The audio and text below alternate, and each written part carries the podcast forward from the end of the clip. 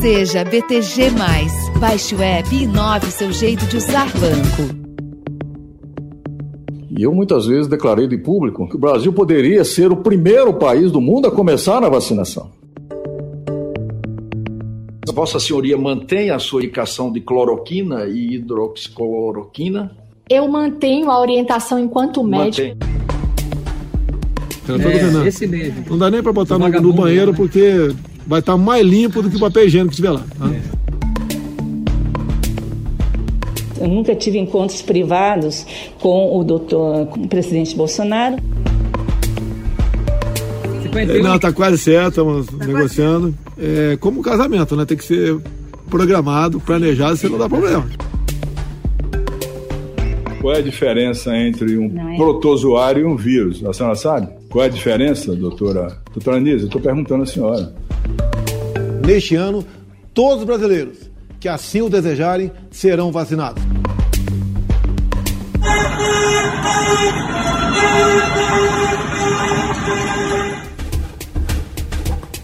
Nesta quarta-feira, Jair Bolsonaro enfrentou seu pior panelaço desde que assumiu a presidência.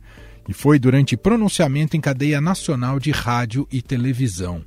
Em sua fala, presidente destacou a compra de vacinas e atacou novamente prefeitos e governadores que optaram pelo lockdown como medida sanitária de combate à pandemia. E para quem achou que Eduardo Pazuello teria um futuro nebuloso pela sua participação em um ato político ao lado do presidente, se enganou. Jair Bolsonaro presenteou o general com um novo cargo no Palácio do Planalto para uma função na Secretaria Especial de Assuntos Estratégicos da Presidência da República, com salário de quase 17 mil reais. E o Exército decidiu não punir Pazuello. O general é um dos alvos da CPI da Covid, que inclusive aprovou uma nova convocação para explicar informações falsas ditas em seu primeiro depoimento. As duas últimas semanas da comissão foram movimentadas pelos depoimentos da secretária do Ministério da Saúde, Mayra Pinheiro, que responde pela alcunha de Capitã Cloroquina, Dimas Covas, diretor do Instituto Butantan, e Nise Yamaguchi, apontada como membro do Gabinete Paralelo, que aconselha o presidente Bolsonaro em medidas contra a pandemia. Se já não bastasse o desgaste da CPI, Jair Bolsonaro ainda terá que enfrentar a volta da oposição às ruas em manifestações pelo país. Na pauta estão cobranças sobre as ações do governo na pandemia, pedidos de vacina e, claro, a abertura de um processo de impeachment contra o presidente. Os movimentos sociais e centrais sindicais marcaram uma nova manifestação para o dia 19 de junho. No Poder em Pauta de hoje, vamos abordar esses assuntos com os nossos repórteres em Brasília que cobrem o dia a dia da política. Acionando então nossos colegas de Brasília que compõem aqui o Poder em Pauta, nosso encontro quinzenal. Deixa eu cumprimentar primeiramente Vera Rosa. Olá, Vera, tudo bem? Oi, Emanuel, tudo bem e você? Tudo bem. Cumprimento também Felipe Frazão. Olá, Frazão, como vai? Olá, Emanuel. Olá, Vera Rosa. Como vão vocês? Um prazer reencontrá-los mais uma vez. É isso aí. Felipe Frazão, Vera Rosa, este é o Poder em Pauta de hoje.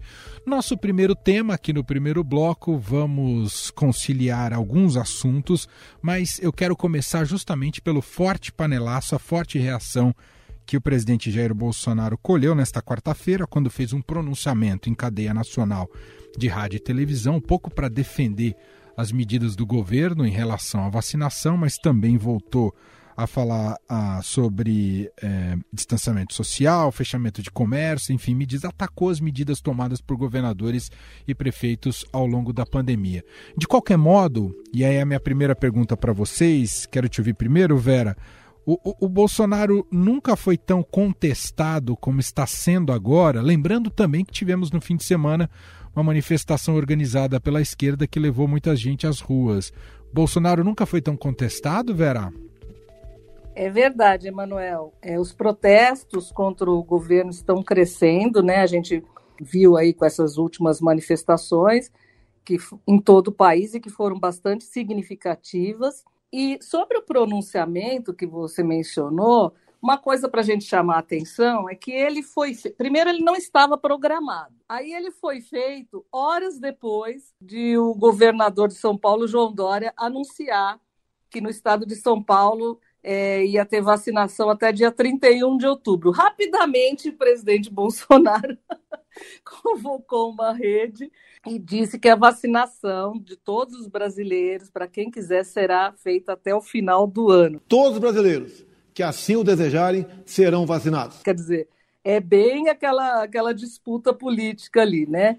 E, mas ele aproveitou esse pronunciamento também para fazer uma, um tipo de uma prestação de contas do governo, né? Comemorou aí o crescimento da, do PIB, da economia no primeiro, no primeiro trimestre. O PIB projetado para 2021 prevê um crescimento da economia superior a 4%.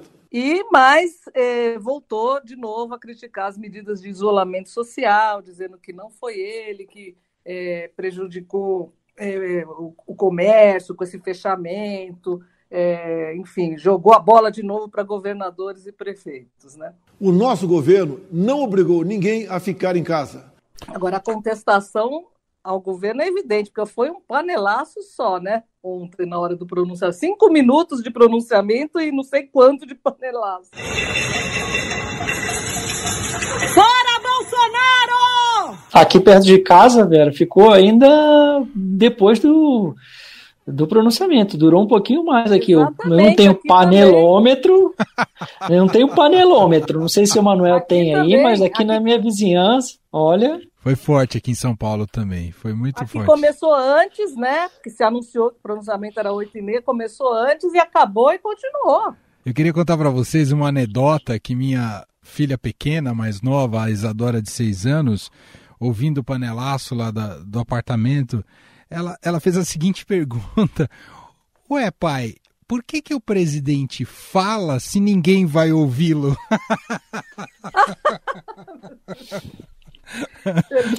Interessantíssimo, né? A eu achei, infantil, achei né? uma sacada genial. Eu falei, é. talvez o intuito é justamente esse, é silenciar o Bolsonaro. Um pouco é, a gente pode extrair disso essa quarta-feira, Frazão, é, o, aquele monopólio que o Bolsonaro tinha da agenda pública, cada vez mais ele está perdendo? ele está tentando retomar, né? Ele tem algumas é, medidas, né? ele está fazendo viagens pelo país, está tentando tirar um pouco é, do foco que as atenções das pessoas estão de fato voltadas para a pandemia novamente, né? Porque temos um risco muito real de terceira onda, novas cepas, as pessoas estão preocupadas. E eu acho que ele perdeu talvez esse domínio, que ele ainda mantém, é claro, para alguns segmentos das redes sociais que a gente acompanha, mas a gente vê que as reações às atitudes dele, do governo, a própria decisão que ele citou nesse pronunciamento né, de sediar a Copa América, que ela pode ser justificada de alguma por algum lado, já que há outras competições internacionais, intercontinentais, eh, intracontinentais, no caso aqui do, da América do Sul, né, acontecendo no Brasil, como a Copa Libertadores, a Copa Sul-Americana, as eliminatórias, as próprias eliminatórias da, da Copa do Mundo eh, estão prestes a começar. Primeiro uma grita da TV Globo, presta atenção, a TV sempre, né? Globo, né? olha, sabe por quê? Porque a transmissão não é deles. Porém, Uh, ele, ele foi contestado por isso. Né? Por outro lado, é um, um, gesto político que gerou muita indignação na sociedade. E ele perde o domínio nas redes sociais. Isso foi muito mais reprovado do que aprovado. É por isso que ele cita isso também nesse discurso, nesse pronunciamento à nação. E outra coisa, Emanuel, que eu acho que não dá para a gente eh, desligar disso, né, não dá para não fazer a conexão, é que a CPI está na casa das pessoas, né, na televisão, está sendo transmitida, as pessoas estão acompanhando. E um pouco desse pronunciamento também vem a, ocorre por causa em reação à CPI, né? Porque é, são horas de depoimento, depoimentos em geral que estão de alguma forma complicando o governo, conseguindo, se não é, uma prova documental que vai incriminar ainda, pelo menos está ficando mais claro para a população que está acompanhando a CPI a alguns desmandos do governo, ou alguns erros de gestão. Foi um discurso ali que ele está alinhavando de prestação de contas para essa candidatura dele à reeleição. Eu quero até pegar esse gancho para fazer a seguinte pergunta: é, é, essa resistência ganhando mais couro, ganhando mais musculatura, ainda que estejamos em meio a uma pandemia, mas com presença de gente nas ruas, fortes panelaços, esse desgaste diário, quase diário da, da CPI da Covid. O assunto impeachment, Vera Rosa, volta a rondar ali, o, seja o Congresso, seja o Palácio do Planalto, ou, ou, a classe política, isso de alguma maneira volta a rondar ou ainda está muito distante, Vera? Volta a rondar. A dúvida é a viabilidade disso. Há quem diga que, na verdade, esse movimento todo é, como eles dizem, para sangrar o presidente, né? Isso que os políticos aqui de oposição dizem. Porque é, é difícil, Emanuel, ter, abrir um processo de impeachment agora, mesmo porque, é, apesar de ter mais de 100 pedidos, já, tem, já, já ultrapassou uh, os 100 pedidos. Uh, quem tem que dar o pontapé inicial, quem tem que autorizar para depois correr o processo é o presidente da Câmara dos Deputados, que é o Arthur Lira, que é um aliado do presidente Bolsonaro. Isso não, é, é, não vai acontecer isso. Mesmo os políticos de oposição acham que isso assim é um, mais um, um mote, entendeu? Para aglutinar, mas que na prática é pouco provável. Frazão, estamos há, há um ano, se for pensar, é um ano de início, quase um ano, um pouquinho mais de um ano para início de campanha eleitoral. Difícil imaginar. Sim até em termos de agenda, que seja viável um processo como esse, né, Prozão? É, se estaremos, se nos transportássemos para 2022, praticamente é, realizando, concluindo a fase de convenções, né, nas, do, de lançamento das candidaturas e prestes a engatar aí em agosto a campanha em si, né? É, a, eu concordo com a Vera, assim, eu não enxergo hoje uma, uma falta de controle ou um descontrole é, político do, do Palácio sobre o Congresso, que seria uh, um fator fundamental, ou se não uma condição sine qua non, para que, de fato, um processo como esse começasse. Isso era o que havia lá em 2016, né, no fim de 2015, quando o Eduardo Cunha despachou, né, fez, fez o, andar os pedidos de impeachment da então presidente Dilma Rousseff. É, eu conversava é, há meses atrás, eu me lembro muito claramente que o deputado Marco Feliciano, que é muito próximo ao Bolsonaro, está fazendo essas viagens com ele, ele dizia: não existe é, impeachment sem povo na rua, não, não, não haverá isso. E assim, ele agora talvez esteja, né? Talvez pelo menos uma parcela do povo esteja entrando nas ruas, né?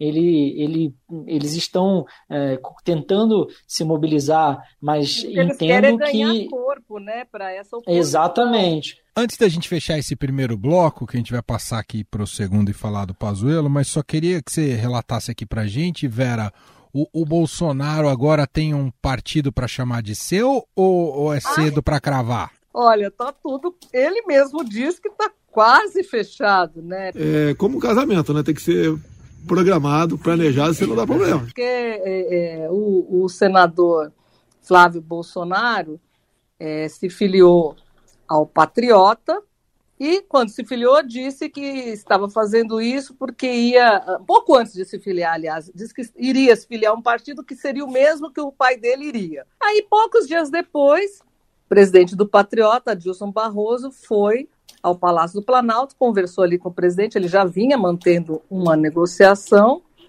e o presidente disse é, para os jornalistas, jornalistas não, para os apoiadores, que está, é, está prestes a fechar um casamento, ainda está em negociação. O problema ali é que ele quer ter o comando do partido. Todos os partidos com os quais ele negocia, ele fala que precisa ter o comando para não deixar acontecer nenhuma coisa errada. Esse é o discurso oficial. E começou essa busca desenfreada, nove partidos, nenhum topou dar para ele o comando, e pelo jeito o Adilson Barroso ali está bem alinhado com ele. Só que outro problema, tem uma briga interna no Patriota, que uma ala do Patriota não aceita isso é a ala formada pelo antigo PRP, que, que se fundiu ali com o Patriota. Estadão Notícias. Seja BTG Mais e tenha modalidades de crédito adaptadas ao seu estilo de vida. A gente analisa a sua necessidade e oferece o que você precisa para realizar o que tanto sonhou. BTG Mais. Inove seu jeito de usar banco. Baixe o app.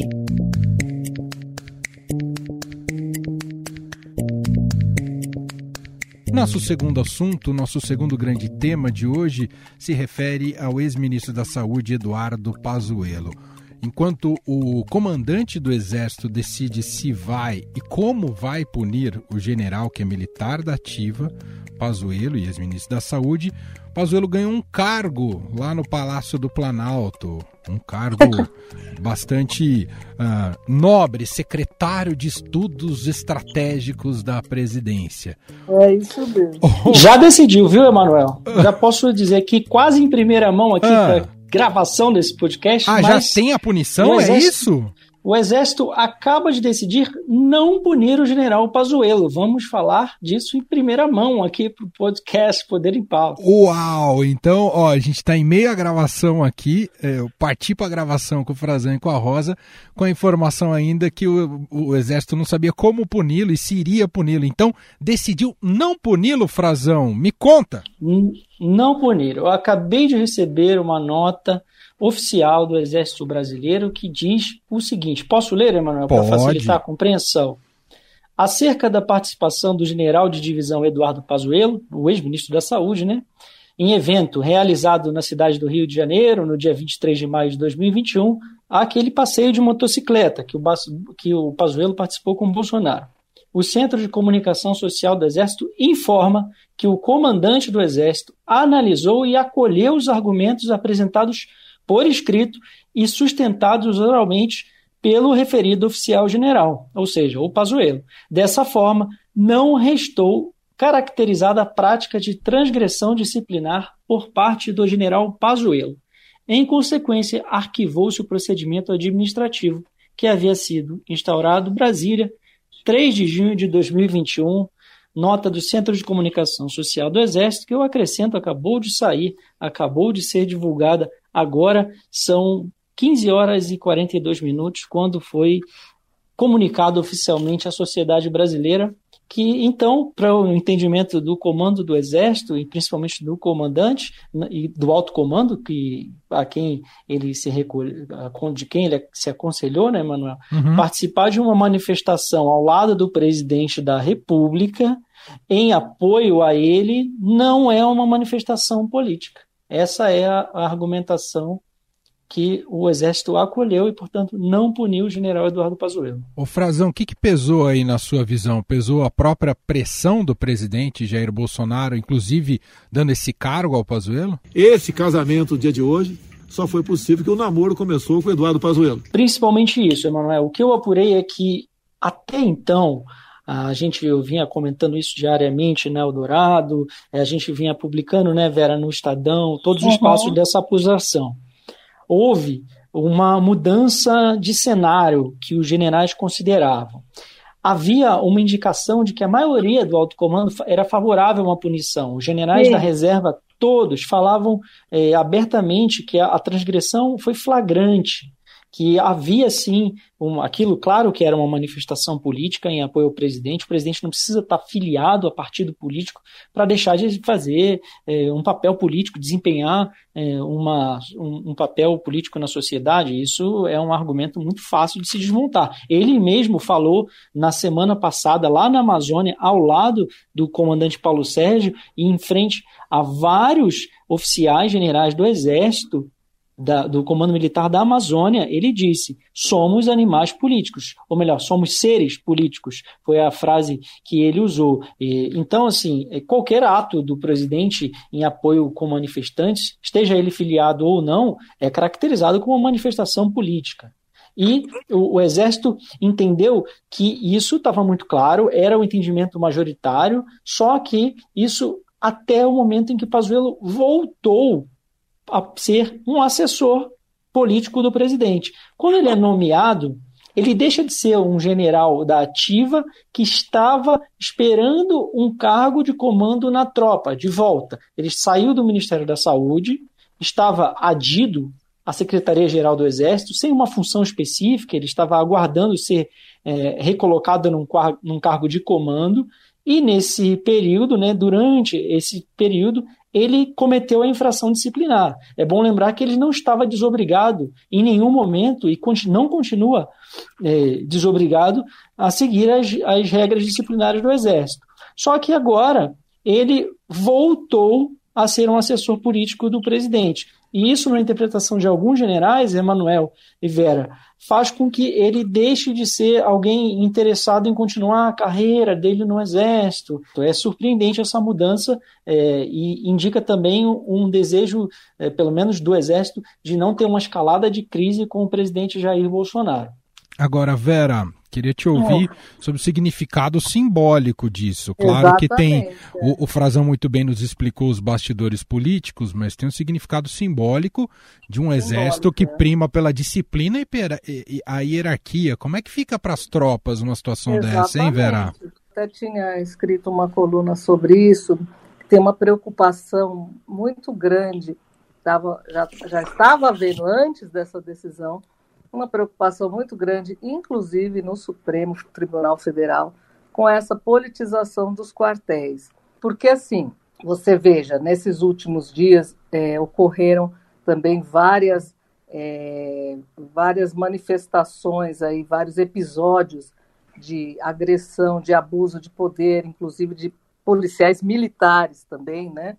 E, e assim, o, o significado disso não ter uma punição para um general abre caminho para não ter punição para ninguém, né? Porque se o general não é punido, por que, que o pra, por que, que o praça, por que, que um, um cabo, um soldado, até mesmo um sargento, como que fez uma live é, recentemente, que até o Estadão deu com o Major Vitor Hugo, deputado, né, falando de previdência e tal, né? Porque se o, se o, se o general não é punido, eles também não podem ser punidos, não é isso? É, embaralha ainda mais a situação. Embaralha a hierarquia. A hierarquia e o que podemos ter no, no cenário eleitoral para 22, já que não é um governo militar, mas um governo apinhado de militares uh, nos mais diferentes cargos ali no governo Bolsonaro.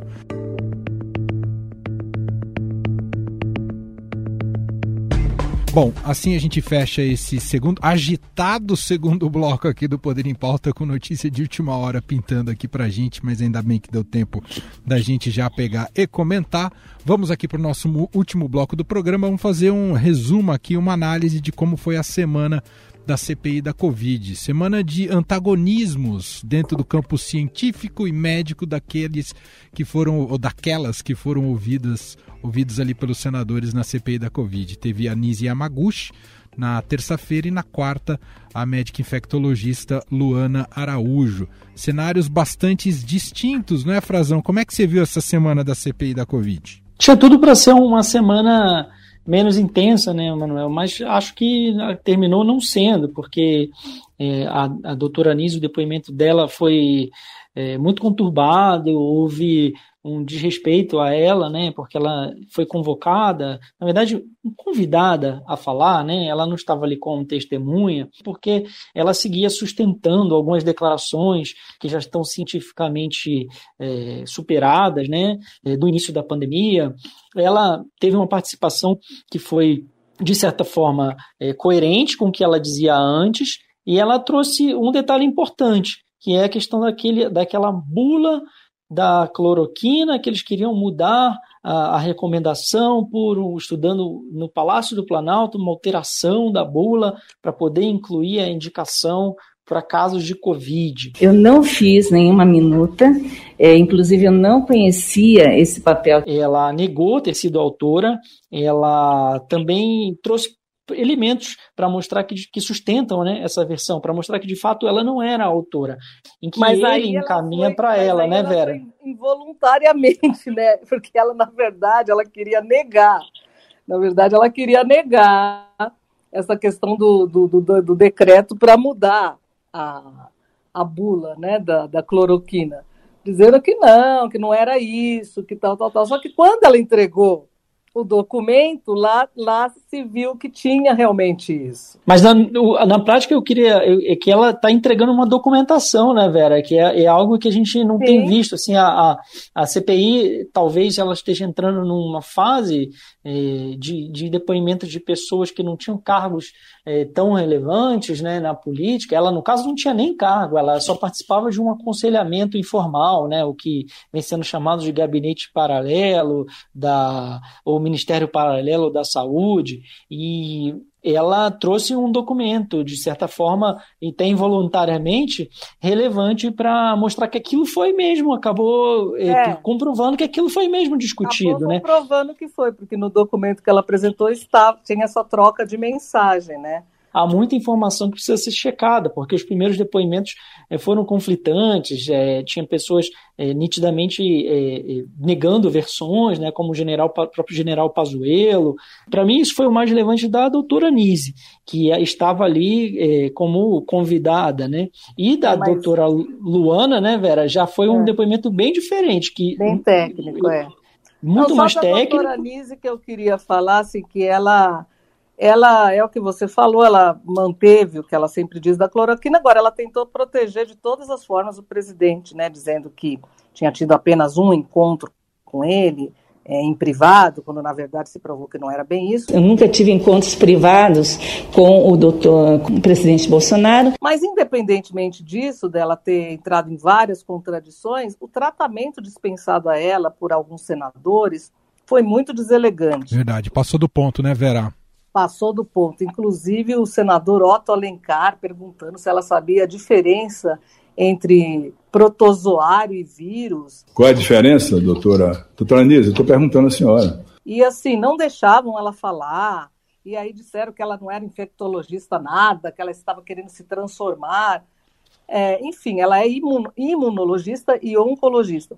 Mas, assim, acho que realmente é o que você falou, Emanuel, passou do ponto, não precisava disso. Estava evidente que ela estava entrando em contradições para proteger o presidente ali, ela reafirmou a defesa de, da cloroquina e tal, mas ela não quis entrar nessa questão de gabinete paralelo, de outras reuniões, disse que foi chamada para uma só reunião, quando a gente sabe que não foi, mas assim, era um depoimento dela, ela estava lá como convidada. A doutora Luana Araújo fez um depoimento nessa quarta-feira bastante técnico, que impressionou bastante a CPI, é, chamou de a discussão da cloroquina de delirante, esdrúxula, anacrônica. Essa é uma discussão delirante, esdrúxula, anacrônica. Disse que é como se a gente estivesse escolhendo de que borda da terra plana a gente vai voar, vai pular, é, e que, e que isso não tem lógica. Enfim, e, e ela, ela, ela, demonstrou bastante conhecimento, disse que não sabe porque, porque o, seu, o, nome dela foi vetado, ela ficou apenas 10 dias entre o anúncio de que seria ela, que ocuparia aquela secretaria extraordinária de enfrentamento à Covid, entre, entre esse anúncio e a saída, né, porque ela nem chegou praticamente a assumir, ela foi anunciada, 10 dias depois é, ela foi desconvidada, né. O Frazão, nós jornalistas que Frazão e Vera, nós jornalistas que gostamos muito de frases, a, a Luana Araújo foi um, um dia de glória para colocar em texto, Nossa, né, Frazão mesmo. e Vera? Foi, foi, foi. Uma frase mais bombástica que a outra. Talvez ela tenha servido mais para isso, né, o depoimento dela, porque de fato ela não tinha muito a acrescentar sobre o funcionamento do ministério, decisões tomadas, a não ser é, o caso dela mesmo demonstrar a falta de autonomia do ministro da Saúde, porque a Casa Civil, o, o Palácio do Planalto barrou a nomeação dela, que, que atendia aos critérios técnicos, né? Então, para além disso, eu acho que ela serviu para sensibilizar com essas frases todas a sociedade em geral, né? Aquilo é que eu comentava antes, né? As pessoas. Acho que ela se, conseguiu se comunicar muito bem, muito claramente com quem estava em casa, assistindo, é, desmontando como técnica que é e com conhecimento científico de, de uma infectologista, um pouco das teorias conspiratórias uh, é, que o, alguns senadores insistem em transmitir na CPI. É verdade, foi esse o saldo de fato. Bom, meus caros, não dá mais tempo para mais nada aqui no nosso Poder em Pauta, nosso encontro dessa quinzena, né? Sempre quinzenal nossa conversa aqui com os repórteres em Brasília, Vera Rosa, Felipe Frazão. Demos um pouco uma geral nessa semana bastante agitada, apesar do feriado, com CPI, pronunciamento, panelaço, Copa América, Pazuelo, enfim, isso porque a gente teve que selecionar para dar conta é. uh, dos principais ao longo do, dos últimos dias aí. Bom, Vera, mais uma vez te agradeço, um grande abraço e até o próximo Poder em Pauta. Vera. Até, Manuel, até Frazão, até o próximo. E até lá, acho que já vão ter outras manifestações para a gente comentar aqui, né? Exatamente, tem toda a razão. Frazão, obrigado e até o próximo encontro. Até, Emanuel, Vera, um abraço, sempre um prazer e obrigado aos nossos ouvintes aí que nos acompanham em todas as plataformas. E este foi o Estadão Notícias de hoje, sexta-feira, 4 de junho de 2021. A apresentação foi minha, Emanuel Bonfim. Na produção e edição, Gustavo Lopes, Júlia Corá e Ana Paula Niederauer. A montagem é de Moacir Biasi. E o diretor de jornalismo do Grupo Estado, João Fábio Caminoto. Estamos no e-mail podcast@estadão.com. Um abraço para você, um excelente fim de semana e até mais.